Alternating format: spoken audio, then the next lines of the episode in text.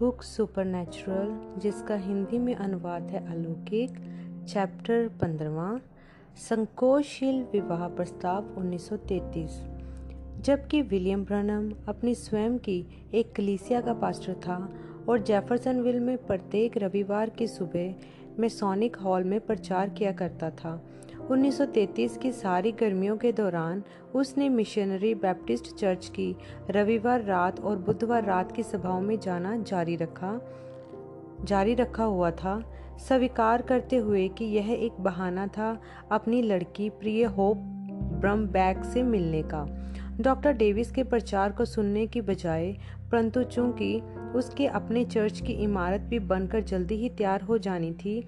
यह बदल जाना था, क्योंकि वह स्वयं ही अपनी मध्य सप्ताह की सभाएँ शुरू करने वाला था। तब फिर वे अपने मित्र से कैसे मुलाकात कर पाएगा?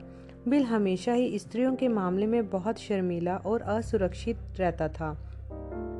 होप से मुलाकात करते रह पाने के बने बनाए बहाने को खो बैठने के विचार मात्र से ही उसे परेशानी के पसीने छूटने लगते थे।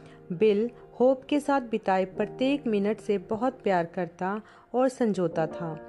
जब वह मुस्कुराती, वह मुस्कुराता था। जब वह हंसती, वह हंसता था।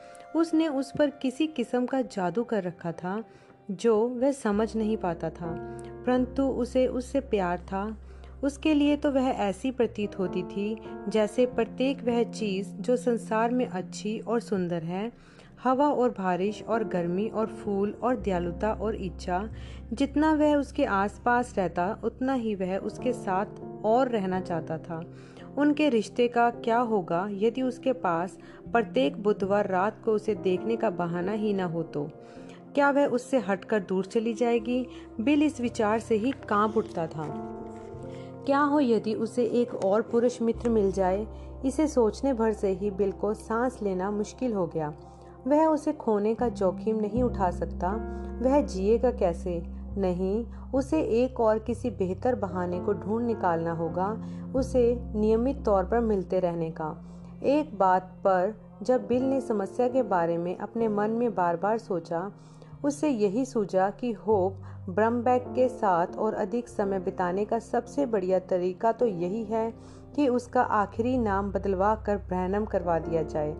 जिस पल उसने होप को विवाह प्रस्ताव देने का निर्णय लिया, उसके विचार उसे एक फ़र्क कौन से यातना देने लगे।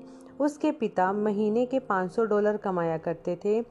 पेंसिल्वेनिया एल रोड के स्थानीय ब्रदरहुड की मजदूर यूनियन के प्रमुख के रूप में। बिली दूसरे हाथ पर पब्लिक यूटिलिटी कंपनी में काम करके 20 सेंट प्रति घंटा कमाता था और साथ ही साथ अपनी माँ, पिता, सातों भाई और बहन को अपनी छोटी सी कमाई से सहारा देने में मदद करता था। एक पत्नी को कैसे संभालता, उसे देने के लिए उसके पास केवल प्यार और श्रद्धा मात्र ही थी। वह कौन होता था, होप को उसके आरामदेह घर से निकाले और गरीबी के संघर्ष में उसे डाल दे। वह तो उससे बहुत ज़्यादा के योग्य थी। प्राण और दिमाग को बहुत व्यथित करने के पश्चात, बिल ने फैसला किया कि वह होप से अपने से शादी करने के लिए नहीं पूछ सकता था। वह उससे इतना ज़्यादा प्यार करता था कि उसका जीवन खराब नहीं कर सकता था। इस फैसले ने उसकी पीड़ा को समाप्त नहीं किया। इसने तो बस एक और कश्मकश शुरू कर दी। यदि वह होप से अपने साथ शादी करने को कभी पूछने ही न जा रहा था तो फिर उसके समय को यूँ बर्बाद करने को किस तरह उचित ठहरा सकता था? क्या वे उसके लिए बेहतर न होगा कि वह अपने इस रिश्ते को पूरी तरह तोड़ दे? जितनी जल्दी वह उससे मिलना जुलना छोड़ देगा उतनी ही जल्दी वह किसी और को ढूंढ लेगी। कोई आदमी जो उसे बेहतर ज़िंदगी दे सके। हाँ यही स, यही काम था करने के लिए। और यही है वह जो उसे करना चाहिए। लेकिन जितना बिल यह सोचता कि यह होप के लिए कहीं बेहतर होगा कि वह उसे अलविदा कर दे, उतना ही वह अपने आप को ऐसा करने में असमर्थ पा रहा था। उसने दोबारा अपनी आर्थिक स्थिति और अपनी संभावनाओं का आलंकन किया। उसके कुछ भाई अब पर्याप्त बड़े हो गए थे कि वे भी माँ की सहायता करें पारिवारिक खर्चों को पूरा करने में। यह तो और अतिरिक्त जुड़ना था और बाकी भाई भी बहुत ज़्यादा पीछे नहीं थे। कुछ ही और वर्षों में वे भी अपना अपना हिस्सा बांटने लगते मदद में। एक और अतिरिक्त शायद बिल अपनी मदद को धीमे धीमे काम, कम कर सकता था, अपनी माँ पर और अधिक तंगी बढ़ाए बगैर। फिर, यदि वह बहुत परिश्रम करे तो हो सकता है कि वह होप के लिए कुछ ठीक ठीक मर्यादापूर्ण जीविका बना सकेगा। उसकी उत्तेजना बढ़ती गई। जैसे जैसे उसने विभिन्न दृष्टिकोणों से विचार करना जारी रखा हाँ उसे अब ऐसा लगने लगा था कि वह आर्थिक रीति से इसे संभाल ले जाएगा। क्या उसे ऐसा करना चाहिए? हाँ हाँ वह करेगा। वह हो ब्रह्मबैग से अपनी पत्नी बनने के लिए पूछेगा। लेकिन उससे पूछने का निर्णय लेना और उससे वाकई में पूछना दो फ़र्क बातें थी। जैसे जैसे अगस्त का महीना चक्र में चलते हुए सितंबर में पहुँचा, बिल को यह निर्णायक सवाल पूछने के लिए पर्याप्त हिम्मत बटोरने में बड़ा संघर्ष करना पड़ रहा था। वह उसकी काली आँखों का और कांति में मुस्कुराहट को देखता और सोचता, मेरे भाई, हम एक साथ कितने खुश रहेंगे।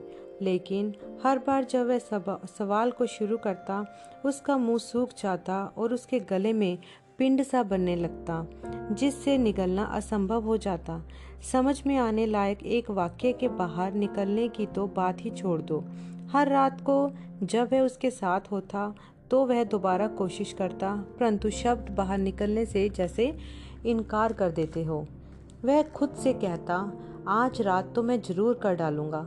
मेरी घड़ी में दस मिनट भी ना बीत पाएँगे कि मैं उससे पूछ डालूँगा। इससे कोई वायदा ना हुआ इससे कोई फ़ायदा ना हुआ। समय तो टिक टिक करके बढ़ता ही चला गया और वह स्वयं को प्रस्ताव देने के हाल में ला ना सका। बिल अपनी समस्या के कारण अंत में प्रवेश होता। कभी कभी वह उस गड्ढे में रुक जाता, जहाँ वह काम कर रहा था। बेलचे के हत्थे पर अपनी ठोड़ी को टिका लेता और बस आसमान में निहारने लगता, जबकि उसका दिमाग खरोचता और खोदता अपने मन की उपजाऊ मिट्टी में उतर पाने की चेष्टा में। कैसे भला वह उसे यह जताए कि वह उससे शादी करना चाहता है?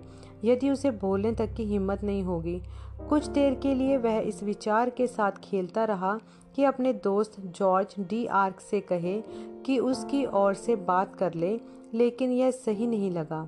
होप इस तरह से तो इनकार भी कर सकती थी। फिर वह इस मामले को कैसे संभालेगा? कैसे? अचानक उसे एक युक्ति सूझी। यह बात वह उसे एक चिट्ठी लिखेगा। उस रविवार की रात को बिल देर तक जागा रहा, कागज़ और कलम लेकर।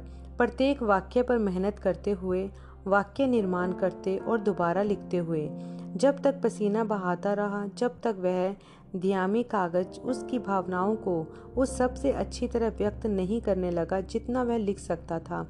अपने इस अति कठिन वीरता के काम की पृष्ठभूमि में होते हुए, उसका पहला झुकाव इस बात की ओर था कि वह होप के साथ, वह होप के हाथ में वह चिट्ठी स्वयं देगा।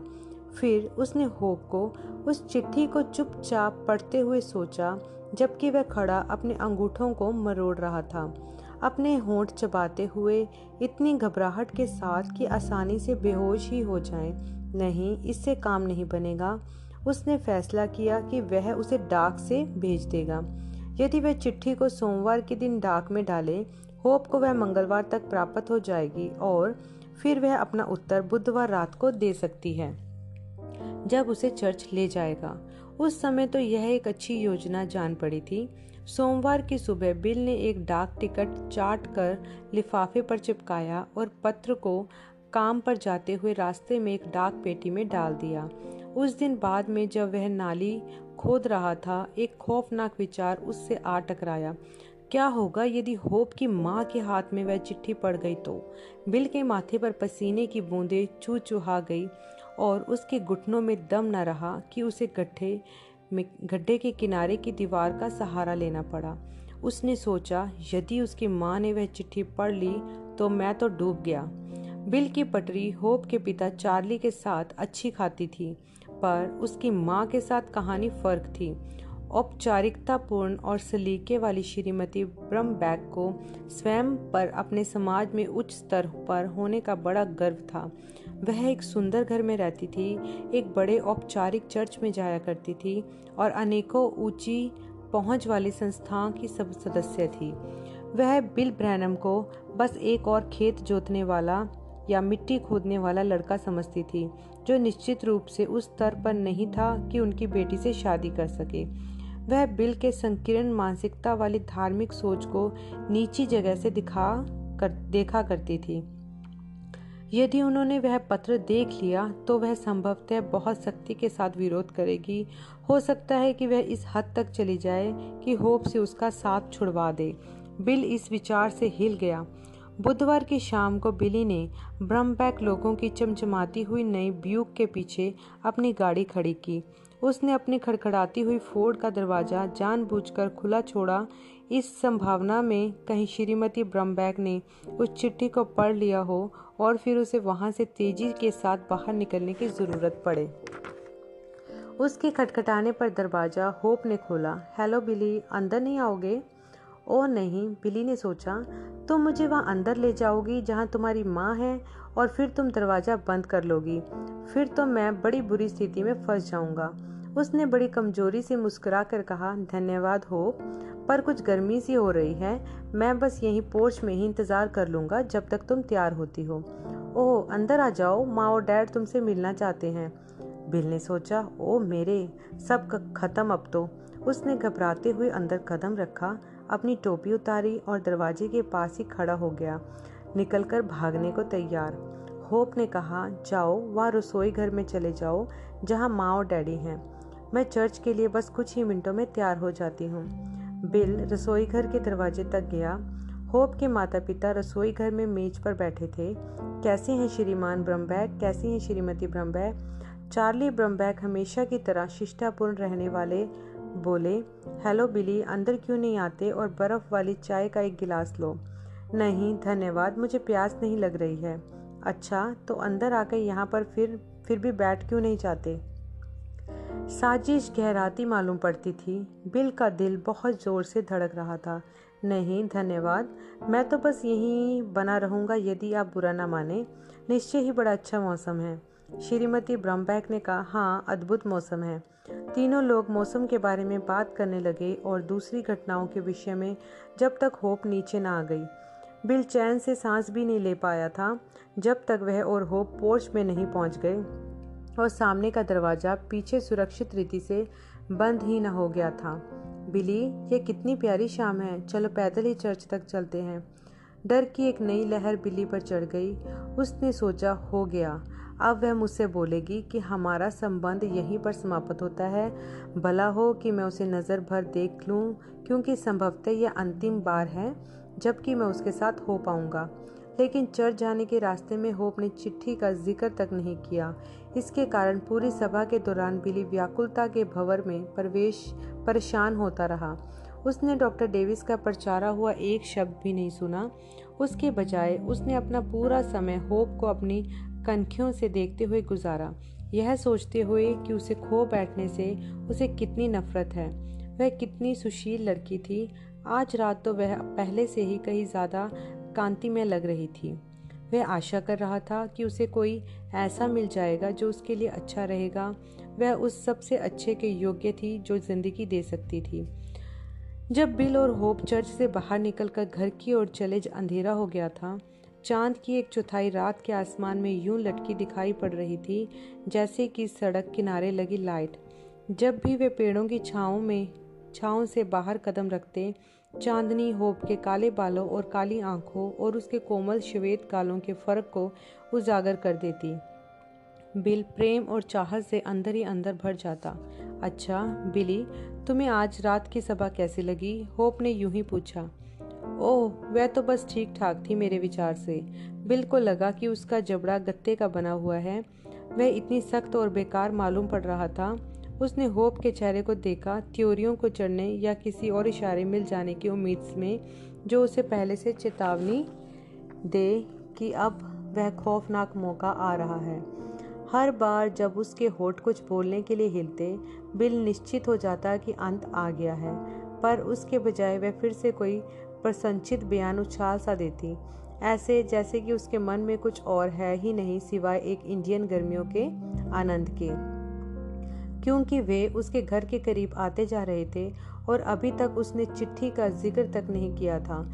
बिल्कुल यह संदेह होने लगा कि उसे पत्र मिला ही है। अभी तक हो सकता है कि वह डाक बक्से में ही अटका रह गया हो या फिर डाक में घर में ही खो गया है। कुछ न कुछ हो गया है उसके साथ। यदि होप ने उसे पढ़ा होता तो निश्चय ही उसने उसका कुछ न कुछ ज़िक्र तो अभी तक किया होता। बिल का आत्म संयम वापस आ गया और उसकी ज़ुबान भी खुलने लगी। उसने आगे बढ़कर होप की बाँ थाम ली। उसे अब अच्छा लग रहा था। वे लगभग अब उसके घर तक पहुँच गए थे। वार्तालाप में आए एक स्वाभाविक अंतराल में होप ने कहा, बिली, मुझे तुम्हारा पत्र मिला। बिल की रीढ़ में एक ठंडक की लहर चढ़ गई। उसके गले में कुछ पिंड सा फूल गया और उसे सांस लेना मुश्किल हो गया, घुटन सी होने के कारण। उसने मुश्किल से निगलते हुए फंसती हुई सी आवाज़ में बोला, ओह, तुम्हें मिल गया? होप ने बोला हम्म मन और चलती रही। बिल पर दबाव अब असहनीय हो गया था। उसने सोचा, स्त्री, कुछ बोल भी दे, कहीं मैं बेहोश न हो जाऊँ। लेकिन होप तो अपने शब्दों को हवा में लटके रह जाने में, जाने देने में संतुष्ट थी। बिना अगले एक भी बयान के बिल ने सोचा, तब तो मुझी को कुछ कहना होगा, क्योंकि हम तो उसके घर से कुछ ही दरवाजे की दूरी पर रह गए हैं।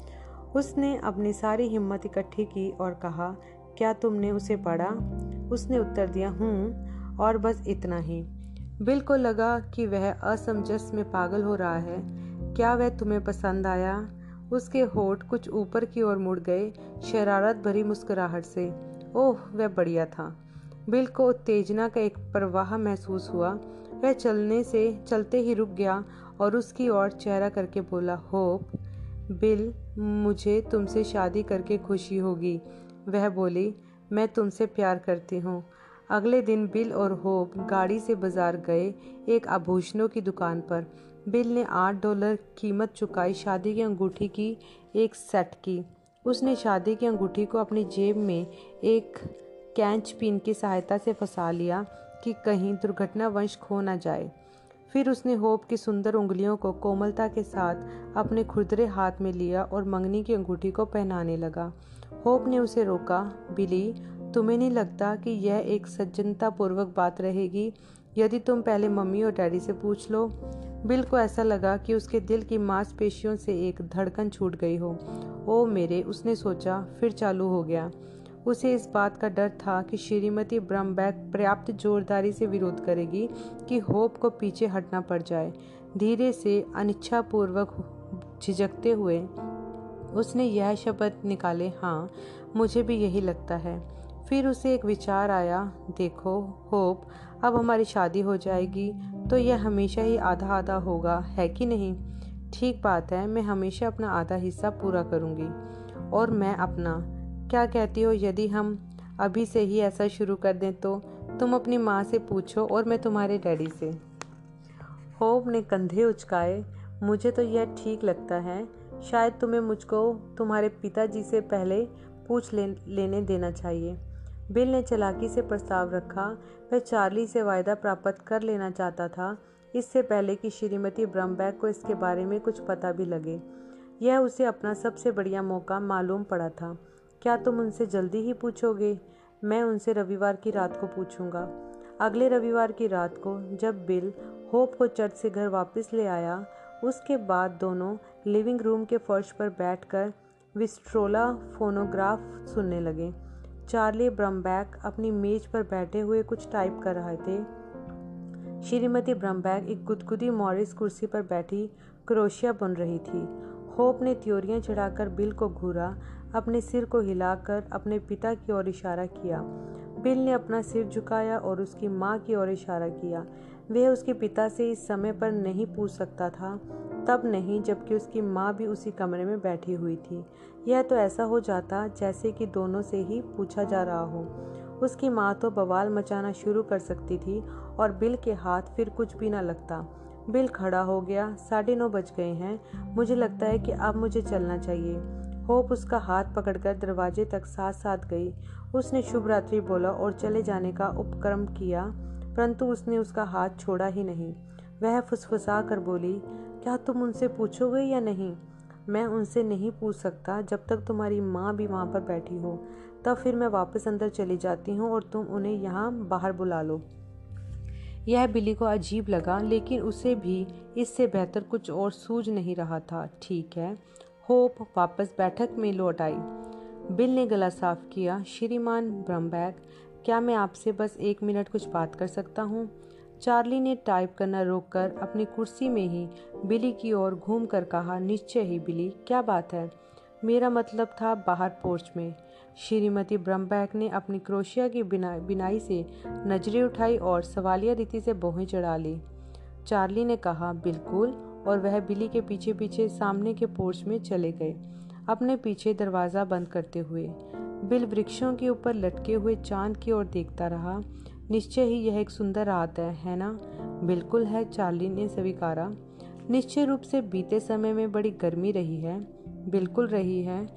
बिल सही शब्दों के लिए हकलाता हुआ बोला, आप जानते हैं ओह मैं था ओह अचंभित था, यदि तुम उसे ले सकते हो, बिल, एक राहत की लहर उसमें होकर गुजर गई। उसे श्रीमान ब्रह्म बैग को गले लगाने का मन हो रहा था, पर सिर्फ़ उनके हाथ को ही दबाने तक सीमित रहा। चार्ली, आप जानते हैं कि मैं एक कंगाल आदमी हूँ। मैं उसका ध्यान उतनी अच्छी तरह नहीं रख सकूँगा जितना कि आप। मैं सिर्फ़ 20 सेंट प्रति घंटा कमाता हूँ। लेकिन चार्ली, वह किसी भी दूसरे को ढूंढ नहीं पाएगी जो उसे मेरे जैसा प्यार करता हो। मैं अपने हाथों से खून बहने तक मेहनत करूँगा ताकि उसके लिए एक जीविका अर्जित कर सकूँ। मैं उसके लिए सच्चाई से जीऊँगा और मैं वह सब कुछ करूँगा जो मैं कर सकता हूँ, उसे खुश रखने के लिए। चार्ली ने अपना बड़ा सा हाथ बिल के कंधे पर रखा। बिली, मैं जानता हूँ कि तुम उसे प्यार करते हो और मैं जानता हूँ कि वह तुमसे प्यार करती है। और इस आधार पर तो भला हो कि मैं उसको तुम्हें ही सौंप दूँ, बजाय ऐसे किसी और के जो उससे बदसलूकी करे। इससे मतलब नहीं कि कितने पैसे वाला हो। और फिर इसके अलावा यह मायने नहीं रखता कि जीवन में तुम्हारे पास क्या क्या है। बात तो यह है कि जितना तुम्हारे पास है, उसमें संतोष कितना है तुम्हारे पास। धन्यवाद चार्ली, मैं इसे याद रखूँगा। बिल ने कभी होप से यह पूछा ही नहीं कि उसकी माँ ने क्या कहा जब उसने उनसे पूछा। यही जाना पर्याप्त था कि श्रीमती ब्रम्बैक उनके रास्ते में खड़ी नहीं होंगी। शादी की तारीख आने वाले वर्ष के जून में रखी गई।